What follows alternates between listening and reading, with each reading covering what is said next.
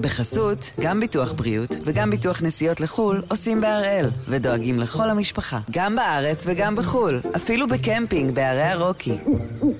כן, גם שם, כפוף לתנאי הפוליסה וסייגיה ולהנחיות החיתום של החברה. היום יום שלישי, 19 בדצמבר, ואנחנו אחד ביום, מבית N12.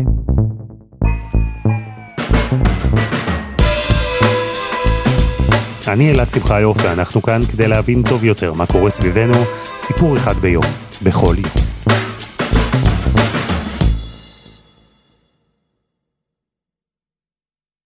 לא יהיה מופרך מאוד לחשוב, בטח לא מופרך מדי, שליד ההגה שאיתו מנווטים את המלחמה של ישראל בחמאס, אפילו עם יד אחת על ההגה הזה, בטח עם רגל על הברקס, נמצאים האמריקנים. הרבה גורמים אמריקנים ראינו שביקרו בישראל מאז 7 באוקטובר, בראש הנשיא כמובן, שר ההגנה היה, הרמטכ"ל, שלל חברי קונגרס וסנאט, אבל באירועים מהסוג הזה, במלחמות מהסוג הזה, יש שני תפקידים בממשל האמריקני שיש להם חשיבות עליונה במיוחד, שממש עוסקים באופן יומי במה שקורה עם שרוולים מופשלים, לפעמים אפילו מתוך חדר קבינט המלחמה הישראלי. אלו היועץ לביטחון לאומי ומזכיר המדינה. היום השניים הם ג'ייק סליבן ואנטוני בלינקן, אבל היו ימים, והייתה מלחמה, שבה בארצות הברית, בפעם הראשונה, מילא את שני התפקידים האלה במקביל אדם אחד. אדם שהמעורבות שלו במלחמה הישראלית ההיא הייתה קריטית. I was the first Jewish Secretary of State. And of course, I had a life as a member of a Jewish family that went through the Holocaust. So these were not experiences that one could separate from one's actions. דוקטור הנרי קיסינג'ר היה היועץ לביטחון לאומי ושר החוץ האמריקני כשפרצה מלחמת יום הכיפורים. הוא גם היה יהודי, כמו ששמענו בקטע מראיון שנתן למרכז למלחמת יום כיפור.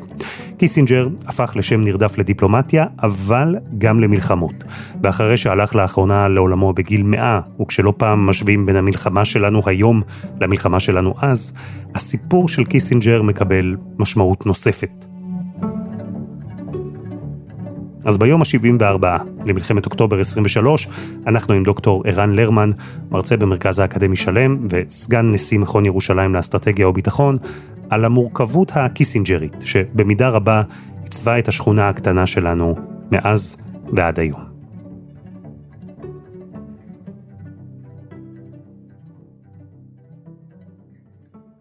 שלום ערן. שלום לכם. אתה פגשת אותו, את אה, הנרי קיסינג'ר, פעמיים אפילו, בשנים האחרונות.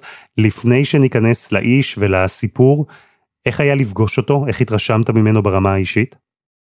זה די מדהים היה לפגוש אותו אה, בעשור העשירי לחייו, כשהוא אולי, אה, איך אומרים, ידיו כבר רעדו וקצת מהקפה הגיע אל החולצה, אבל, אבל צלילות הזיכרון שלו ויכולת הניתוח שלו היו בלתי רגילות. זה היה פשוט מרשים להיות בנוכחותו של אחד המעצבים מן השורה הראשונה של, ה, של העולם המדיני שגדלנו בו.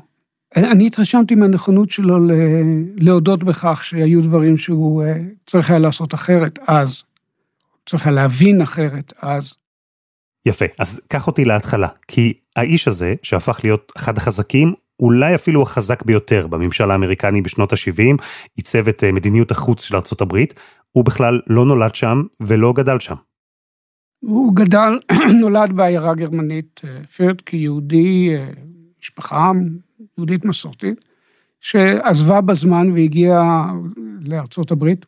בשירותו הצבאי, בגלל השליטה בשפה הגרמנית, היה למעשה במודיעין השדה, ואחר כך גם בתפקידי מושלות בחלקים של גרמניה שנכבשו על ידי האמריקאים במהלך המלחמה, הצטיין בתפקידו, ומשם הוא התגלגל אה, חזרה לחיים האקדמיים. ושלמה אבינר מספר סיפור על אחיו של קיסינג'ר, ששאלו אותו פעם למה לא, אין מבטא באנגלית ולהנרי יש. הוא אמר כי הנרי מקשיב פחות, הנרי doesn't listen.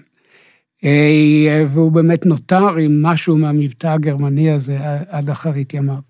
You know, when you reach my age, a certain serenity descends on you because you can have no ambitions for the future. ואחרי הצבא, קיסינג'ר אה, הלך לאקדמיה, להרווארד. היום אה, בטח היו מציקים לו בקמפוס בתור אה, יהודי, צועקים לו כל מיני קריאות אנטי-ישראליות ואנטישמיות, אבל בתקופה ההיא הוא הצליח שם להפוך לסמכות אקדמית חשובה ביחסים בינלאומיים. השאלה שהעסיקה אותו לדעתי הייתה איך יכלה המערכת האירופית שבה הוא נולד וממנה הוא ניצל בזמן, להגיע לחורבן כל כך גמור של האיזונים והבלמים שקיימו בה את השלום הארוך במשך אה, רוב המאה ה-19, מה שנקרא 99 השנים שבין אה, קונגרס וינה, המצב, המציאות הפוסט-נפוליונית, ועד פרוץ מלחמת העולם הראשונה הקטסטרופלית, שהיא המבוא ה... שהופך כמעט את החורבן של מלחמת העולם השנייה, במובנים מסוימים לבלתי נמנע. זה לא מקרי. אני מניח שכילד יהודי שהמשפחה שלו והוא נמלטו מגרמניה, קיסינג'ר בחר לעסוק דווקא בשאלה הזו ובנושא הזה ובתקופה הזו. בוודאי. הידיעה הזאת שהעולם עשוי להיחרב בגלל שהוא ינוהל לא נכון, ובוודאי בעידן הגרעיני הדבר הזה אה, קיבל משמעויות עוד יותר עמוקות. אבל הוא ראה את העולם שלתוכו הוא נולד חרב לחלוטין בגלל הזדון של אה, איש ותנועה שגררו את אה, גרמניה לקטסטרופה, אבל קטסטרופה שהיסודות שלה נעוצים בכישלון של המערכת הבינלאומית כולה, לבנות אה, על חורבות מלחמת העולם הראשונה משהו שיחזיק מעמד. וכאן אני חושב שיש מרכיב אישי מאוד עמוק של התבוננות אל, כמו שאומרים, אתה מסתכל לתוך התהום, התהום מסתכלת עליך. הוא מסתכל על התהום שלתוכה קרס העולם שבו הוא נולד, והוא חש בנטל האחריות של ארצות הברית כמעצמה שעל כתפיה מונחת האחריות לייצב עולם טוב יותר במציאות שאחרי מלחמת העולם השנייה. והוא חשש לכל אורך הדרך שהאידיאליזם האמריקאי הצרוף אה, מבית מדרשם של ווילסון וההולכים בדרכו, אה, יכשיל את היכולת של האמריקאים לייצב את המערכת הבינלאומית על יסודות, על אדנים של אה, מאזן כוחות יציב. אותו ווילסון, הנשיא בזמן מלחמת העולם הראשונה, הנהיג מדיניות של ניטרליות, אי התערבות, אפילו הוא לא חיזק את הצבא למקרה של מלחמה. ואני יכול להבין מהדברים שלך שקיסינג'ר היה יותר אה, בצד של אדם כמו אה, רוזוולט, שאמר שצריך אולי כן לדבר בנועם, אבל במקביל צריך גם להחזיק מקל גדול ביד. אמת בעיניו, טדי רוזוולט היה דמות הרבה יותר אה, ראויה להערכה מאשר וודרו ווילסון עם השאיפות הנעלות שלו. זה כמובן, זה הציטוט הידוע של טדי, של רוזוולט, Speak softly and carry a big stick. אז שוב, קיסינג'ר בכלל בחר במסלול אקדמי. הוא אה, דוקטור, כתב ספר פורץ דרך, נשקים גרעיניים ומדיניות חוץ. אנחנו בסוף שנות החמישים, בתוך העידן הגרעיני, בתוך המלחמה הקרה. אז איך הוא עשה את המעבר מהרווארד ל-DC, לוושינגטון, לתוך הממשל?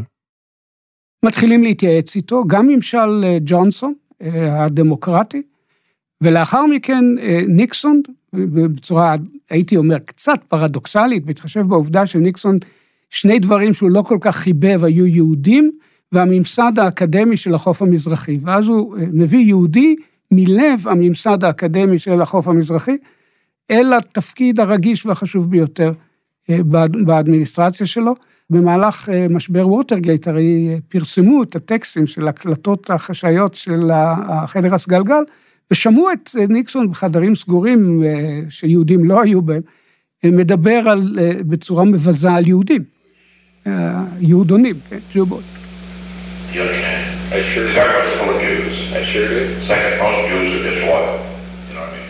ואז ניסינו להטיח, להטיח בקיסינג'ר, תראה בשביל מי אתה עובד ואת מה אתה משרת. אבל המינוי הזה של קיסינג'ר היה בעצם ביטוי לכך שניקסון וקיסינג'ר, שניהם יחד, חריגים בהיסטוריה האמריקאית בכך שהם באמת היו הכי קרובים לאסכולה הריאליסטית האירופית ולא לאידיאליזם האמריקאי המסורתי. לא הייתה שם אהבה גדולה, זה ידוע, גם אמון לא היה שם, גם את זה אנחנו יודעים, אבל הייתה אה, ראייה משותפת של המציאות. בהרבה מובנים ניקסון וקיסינג'ר השלימו אחד את השני, הם בטח השתמשו אחד בשני, ואין ספק שהם הפכו לצמד, ל power couple כזה. קיסינג'ר מונה ליועץ לביטחון לאומי, הפך לדמות מאוד דומיננטית בוושינגטון, לא מעט, כי ארצות הברית כבר הייתה עמוק בתוך מלחמה, בווייטנאם. מלחמה שניקסון הבטיח שהוא זה שיסיים אם ייבחר, ואכן נבחר. השאלה המרכזית שהוא וניקסון יורשים זה וייטנאם, איך יוצאים מזה. היה ברור שהמלחמה הזאת צריכה להסתיים בכך שארצות הברית אה, תצא מהנטל של עיקר הלחימה. אם הווייטנאם, הדרום וייטנאמים יעמדו בזה בכוחות עצמם, טוב, ואם לא, אה, בכל מקרה ארה"ב לא יכולה להמשיך ולהקיז את דמה שם, וזה בעצם המהלך שהם אה, הובילו. משא ומתן תוך כדי שימוש ברוטלי בכוח כדי להביא את הצפון אה, לשולחן המשא ומתן. ואחת ההחלטות הראשונות שהתקבלו הייתה לערוך הפצצות מסיביות מהאוויר בקמבודיה, שהייתה ניטרלית, אבל הוצבו בה המון חיילי וייטקונג. היו עשרות אלפי הרוגים, יש הערכות שמדברות אפילו על 150 אלף. האמריקנים ניסו לשמור על ההפצצות בסוד, עד שאיכשהו זה דלף, הוא פורסם במאי 69 בניו יורק טיימס, הדלפה שמאוד הביכה את הממשל, ואולי במיוחד את שני האנשים שניהלו את המלחמה, הנשיא והיועץ לביטחון לאומי קיסינג'ר. כן, זה, זה הוא וניקסון. השימוש הזה בכוח, כל אלה בעצם נועדו לשנות את, ה, את המשוואה. ולכפות על הצפון להיכנס, להמשיך את המשא ומתן, לסכם את המשא ומתן, בתנאים שהם קצת יותר נוחים לארצות הברית, למרות הבעייתיות הבסיסית של המצב שלה. עכשיו, מתוך זה, הוא וניקסון גוזרים תפיסה רחבה יותר, שדבק בה השם דוקטרינת ניקסון, אבל במידה רבה הייתה דוקטרינת קיסינג'ר, שאומרת, עדיף לארצות הברית לחזק ולבצר את כוחן של מעצמות אזוריות, שהן תיקחנה על עצמן את הנטל של הפעולה הצבאית, אה, של המאמץ הצבאי אה, במצבי חירום כאלה ואחרים, וארה"ב תיתן להם את העורף, את הגיבוי, ועל פני מצב שבו ארה"ב תמשיך מתוקף המומנטום שהיא נכנסה אליו במלחמה הקרה, לעשות את המלחמות האלה בעצמה, כמו בקוריאה או בווייטנאם. אתה יודע, זה נשמע לי מאוד מוכר, הדוקטרינה הזו של ביצור כוח מקומי ותמיכה בו מרחוק. זה מה שארצות הברית עשתה, ואולי גם עדיין עושה, אה, גם באזור שלנו. באזור שלנו. זה הוביל לאירוע מאוד מאוד משמעותי בהתפתחות היחסים בין ישראל לארצות הברית. אה, קצת שכחנו, אבל אה, אזכיר לך שהשיר אלעד ירד אל הירדן נכתב ב-1970 כאשר אה, צה"ל עלה למה שנקרא אה, מצודה מול הסורים.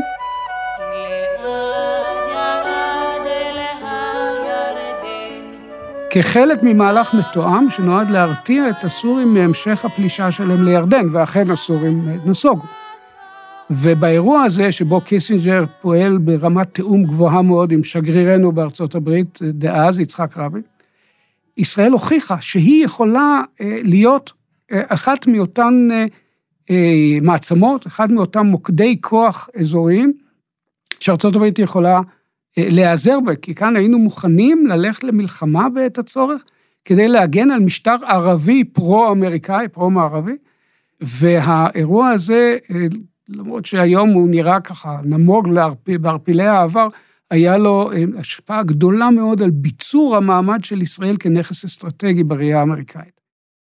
זהו, אנחנו אה, דיברנו על זה כאן לא מזמן, על אה, מה שנקרא אירועי ספטמבר השחור, אותו ניסיון התנגשות של ארגונים פלסטינים במלך חוסיין בירדן, המתקפה שלו נגדם בעקבות, מה שהוביל את הסורים להתערב, לעשות את הדרך לכיוון ירדן, ובאותה תקרית שאתה מדבר עליה, חוסיין פנה לאמריקנים, הוא ביקש עזרה דחופה, אבל הפתרון הכי מהיר שהיה לאמריקנים בשליפה זה לבקש מהישראלים לזוז לכיוון הגבול, הישראלים עשו את זה, יצרו איום, והאיום הזה עצר את הסורים.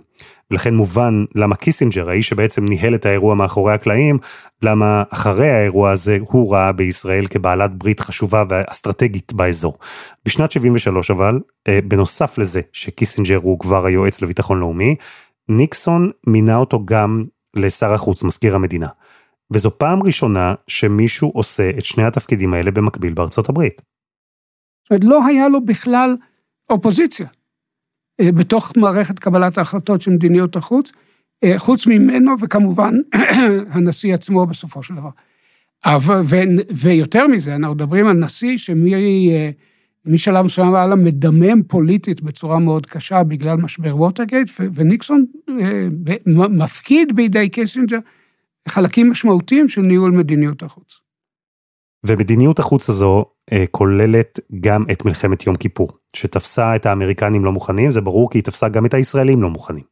וקיסינג'ר הגיע למלחמה הזו כשיש לו כבר קשר עם ישראל, קשר ישיר גם עם אה, גולדה מאיר. זה היה קשר טוב ביניהם? כן, הקשר שלו היה אה, בעיקר עם ישראל, היה לו מערכת יחסים מורכבת, אבל, אבל אפקטיבית עם, עם גולדה מאיר. אמרה לו באיזשהו שלב, התייחסה ליהדותו, אז הוא אמר, Madam, I'm an American first, the Secretary of State second, and a Jew third, אז היא אמרה לו, אנחנו קוראים מימין לשמאל. אז, אבל למרות העקיצות והמתחים, אותה, הוא הכיר אותה, היא הכירה אותו. את סאדאת הוא לא הכיר עדיין. כמונו גם הוא הופתע בשישי באוקטובר 73. בסמוך לשעה שתיים אחרי הצהריים, פתחו צבאות מצרים וסוריה בהתקפה נגד ישראל. עכשיו, התגובה הראשונה שלו כנראה, כנראה הייתה שיש להניח שהישראלים יטפלו בזה כמו שהם יודעים. ולכן אין שום צורך לארצות הברית להתחייב כבר בשלב הזה לתמיכה בישראל, מפני שממילא היא הולכת לנצח, ואחר כך נטפל בתוצאות של הניצחון הזה. אבל בשמיני או בלילה שבין השמיני לתשיעי באוקטובר, אחרי כישלון מתקפת הנגד בדרום, ישראל בעצם מבהירה לאמריקאים ביותר מדרך אחת, אה, שהמצב בראייתה חמור מאוד. וכאן קיסינג'ר מבין שהמשחק השתנה. יש על זה ויכוח באיזה שלב הוא התניע את הדיון על מה שיהפוך להיות הרכבת האווירית. לקח זמן עד שזה התממש. אבל קיסינג'ר כן אה, היה שותף להחלטה. לנטרל את העוצמות של המהלך המצרי הנתמך על ידי הסובייטים ברכבת אווירית לישראל. אתה יודע, אנחנו שואבים כל הזמן השוואות מהעבר להווה. אז לפני 50 שנה זה לקח זמן עד שהרכבת האווירית האמריקנית הגיעה לישראל. היו מי שטענו שזה בגלל עיכובים טכניים ולוגיסטיים, היו מי שהאשימו באדישות או אפילו בזדון. היום עם או בלי קשר למה שקרה אז, ארה"ב שלחה את הסיוע כבר ב-8 באוקטובר ומאז היא ממשיכה לסייע. קיסינג'ר זכור בדברי הימים כדמות שהייתה לה תפקיד מכריע בכל מה שקשור לרכבת האווירית ההיא. ופה שווה אולי לשים כוכבית שהיא לא קטנה, כי בסוף קיסינג'ר פעל כל הזמן לטובת האינטרס האמריקני. גם במלחמת יום כיפור, זה הדבר הראשון שעמד לנגד עיניו. וצריך להגיד שהוא עושה שני דברים ש... נראים אז כדבר והיפוכו. הדבר האחד הוא לתת לישראל את הזמן כדי ליצור לעצמה עמדת כוח משמעותית מול המצרים. מרגע שהוא מבין ומפנים את המשמעויות של הצליחה ותנועת הקיטור של הכוחות הישראלים בחזית הדרום סביב הארמיה השלישית המצרית.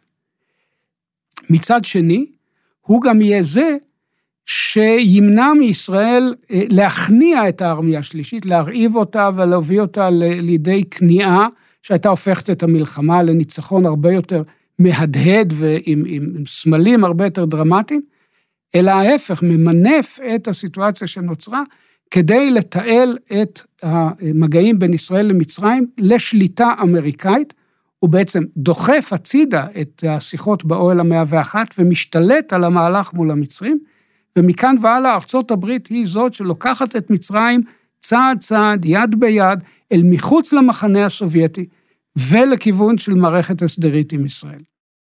זה באמת דבר מדהים, זה מלמד אותנו על הכוח האדיר שהיה לקיסינג'ר בידיים בתקופה ההיא, הוא אפילו אולי היה יותר חזק מהנשיא עצמו. הוא שחרר לישראל חבל, אבל אחר כך הוא עצר את ישראל, הוא מנע את ההשמדה של הארמיה השלישית של מצרים, ואז הצליח בעצם גם לרתום את המצרים, גם לרתום את הישראלים, על הדרך דחק החוצה את ברית המועצות מהמשוואה, ובעוד את הסוף הפוליטי של ניקסון אנחנו זוכרים, קיסינג'ר שרד, ויש לו חלק גם במה שבא אחר כך בהסכם השלום בין ישראל לבין מצרים. הוא המשיך בתפקיד שלו גם תחת הנשיא הבא, פורד. והרבה מזה שהוא שרד את הממשל של ניקסון, שלמעשה הלך הביתה בבושת פנים, הרבה מזה כי קיסינג'ר נתפס כאיש שהצליח לפרוץ את הדרך בהרבה מקומות שבהן היא לא הייתה פרוצה לפני כן, במיוחד בכל מה שקשור למזרח. הוא חיבר את ארצות הברית עם מדינות כמו סין, ואפילו עם האויבת הגדולה עם ברית המועצות. הוא לא האמין שאפשר למוטט את המערכת הסובייטית על ידי עמדה אידיאולוגית נחרצת שתשלול את הלגיטימיות שלה. הוא קיבל את העוצמה הסובייטית הקיימת כעובדה, ומתוך הקבלה הזאת של המערכת העולמית כפי שהיא, הוא פעל להחליש את הסובייטים בכל מקום שהוא יכול היה לעשות את זה. הוא לא אה, ראה את המאבק בברית המועצות במושגים של שליחות אידאית, שליחות אידיאולוגית. ולכן הוא יכול היה למשל ללכת אה, לסין ולהפגיש, לשבת עם ג'ואו אנלאי ולהפגיש את ניקסון עם מאו, שעמדותיהם הקומוניסטיות הבסיסיות היו עוד הרבה יותר קיצוניות ואלימות אה, מאשר של ברז'נייב בשלב הזה של ההיסטוריה הסובייטית. ולהסתכל על זה במושגים שנקיים מחשיבה אידיאולוגית וממוקדים במאזן הכוחות. Dr. Henry Kissinger sits in on the talks that are animated, constructive, and frank. At the summit, face to face, two leaders who direct the destiny of one out of three persons on the earth. The gate to friendly contact, says Joe and Lai, has finally been opened. ובמקביל הוא פותח אפיקים להידברות עם הסובייטים, קודם כל על ייצוב המערכת הגרעינית. ולכן ההסכמים האלה, שמייצבים את המערכת מול ברית המועצות, ובהמשך המהלך של ניקסון וקיסינג'ר לכונן דטאנט, סוג של הורדת מתחים, סוג של הפשרה מול ברית המועצות, לייצב את המערכת באירופה, לשים קץ למשברים החוזרים ונשנים סביב שאלות כמו ברלין. אלה אה, מהלכים שעוררו אה, לא מעט ביקורת. כן, ביקורת לא הייתה זרה לקיסינג'ר, לצד הכבוד הרב והערכה הרבה שהוא אה, זכה וזוכה להם. הוא רחוק מאוד מלהיות קונצנזוס, היו מי שאמרו שהוא מוביל קו פשרני וותרני מול הסובייטים אז, וגם בהקשר הישראלי, האשימו את קיסינג'ר כמי שטרפד עלייה של יהודים מברית המועצות, הכל כדי לא לעצבן את הסובייטים. במקום אחד אפשר לומר שלא הפריע העניין שהוא יהודי, כי יש לא מעט יהודים שזכו לכבוד הזה. ב-1973 קיסינג'ר זכה בפרס נובל לשלום, על התרומה שלו למשא ומתן לסיום מלחמת וייטנאם. Perhaps the most important goal any administration can set itself is to work for a world in which the award will become irrelevant. because peace will have become so normal and so much taken for granted that no awards for it will have to be given. Thank you very much.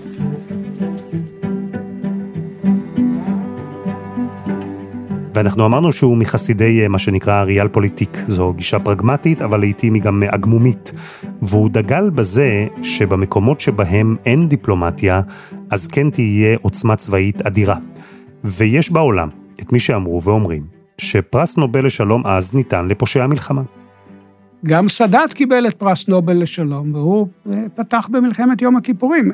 התפיסה הזאת שאומרת שהסכם, אה, את פרס נובל לשלום נותנים לאימא תרזה, לא, היא לא תמיד הייתה התפיסה אה, שהנחתה את, את מקבלי ההחלטות. בואו נזכיר לעצמנו שגם יאסר ערפאת קיבל את פרס נובל לשלום, רחמנא ליצלן.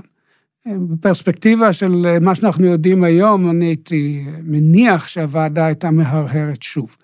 אז אה, קל וחומר לגבי אה, קיסינג'ר, שאכן מינף את העוצמה האמריקאית כדי להביא להסכם הזה, אבל הוא הביא הסכם. זה שההסכם הזה בסופו של דבר קרס, זה... בוא נאמר שזה קרה אחרי ההחלטה של ועדת הפרס. ואחרי שסיים את הקריירה הפוליטית המפוארת שלו, קיסינג'ר נשאר גורו בעצם עד מותו, כי התייעצו איתו נשיאים ומנהיגים, ביקשו את עצתו, הוא התראיין רבות בתקשורת, הייתה לו השפעה מאוד גדולה. קודם כל הוא המשיך לכתוב ספרים. חלקם בעלי משמעות אה, גדולה מאוד. זה דבר אחד. דבר שני, קיסינג'ר אסושייטס הפך להיות אחד ממשרדי הייעוץ, שמדינות וגורמי כוח וחברות כלכליות גדולות שיחרו אה, אה, לפתחו.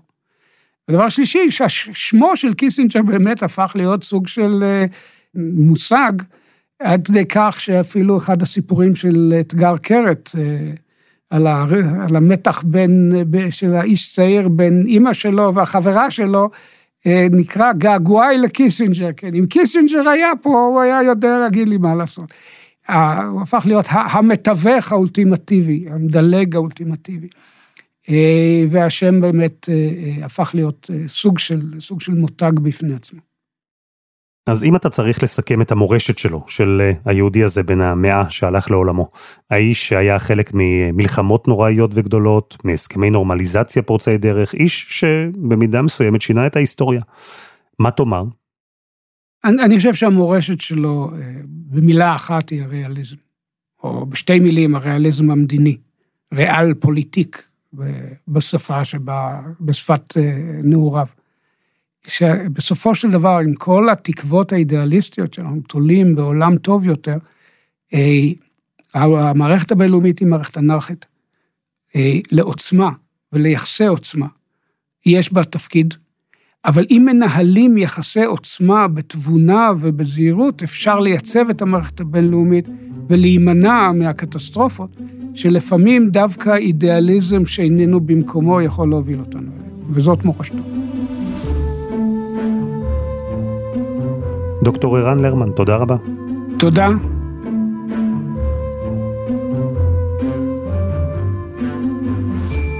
וזה היה אחד ביום של N12. אנחנו מחכים לכם בקבוצה שלנו בפייסבוק, חפשו אחד ביום, הפודקאסט היומי. העורך שלנו הוא רום אטיק, תחקיר והפקה, עדי חצרוני, רוני ארניב, שירה הראל ודני נודלמן, על הסאונד יאיר בשן שגם יצר את מוזיקת הפתיחה שלנו, ואני אלעד שמחיוף, אנחנו נהיה כאן גם מחר.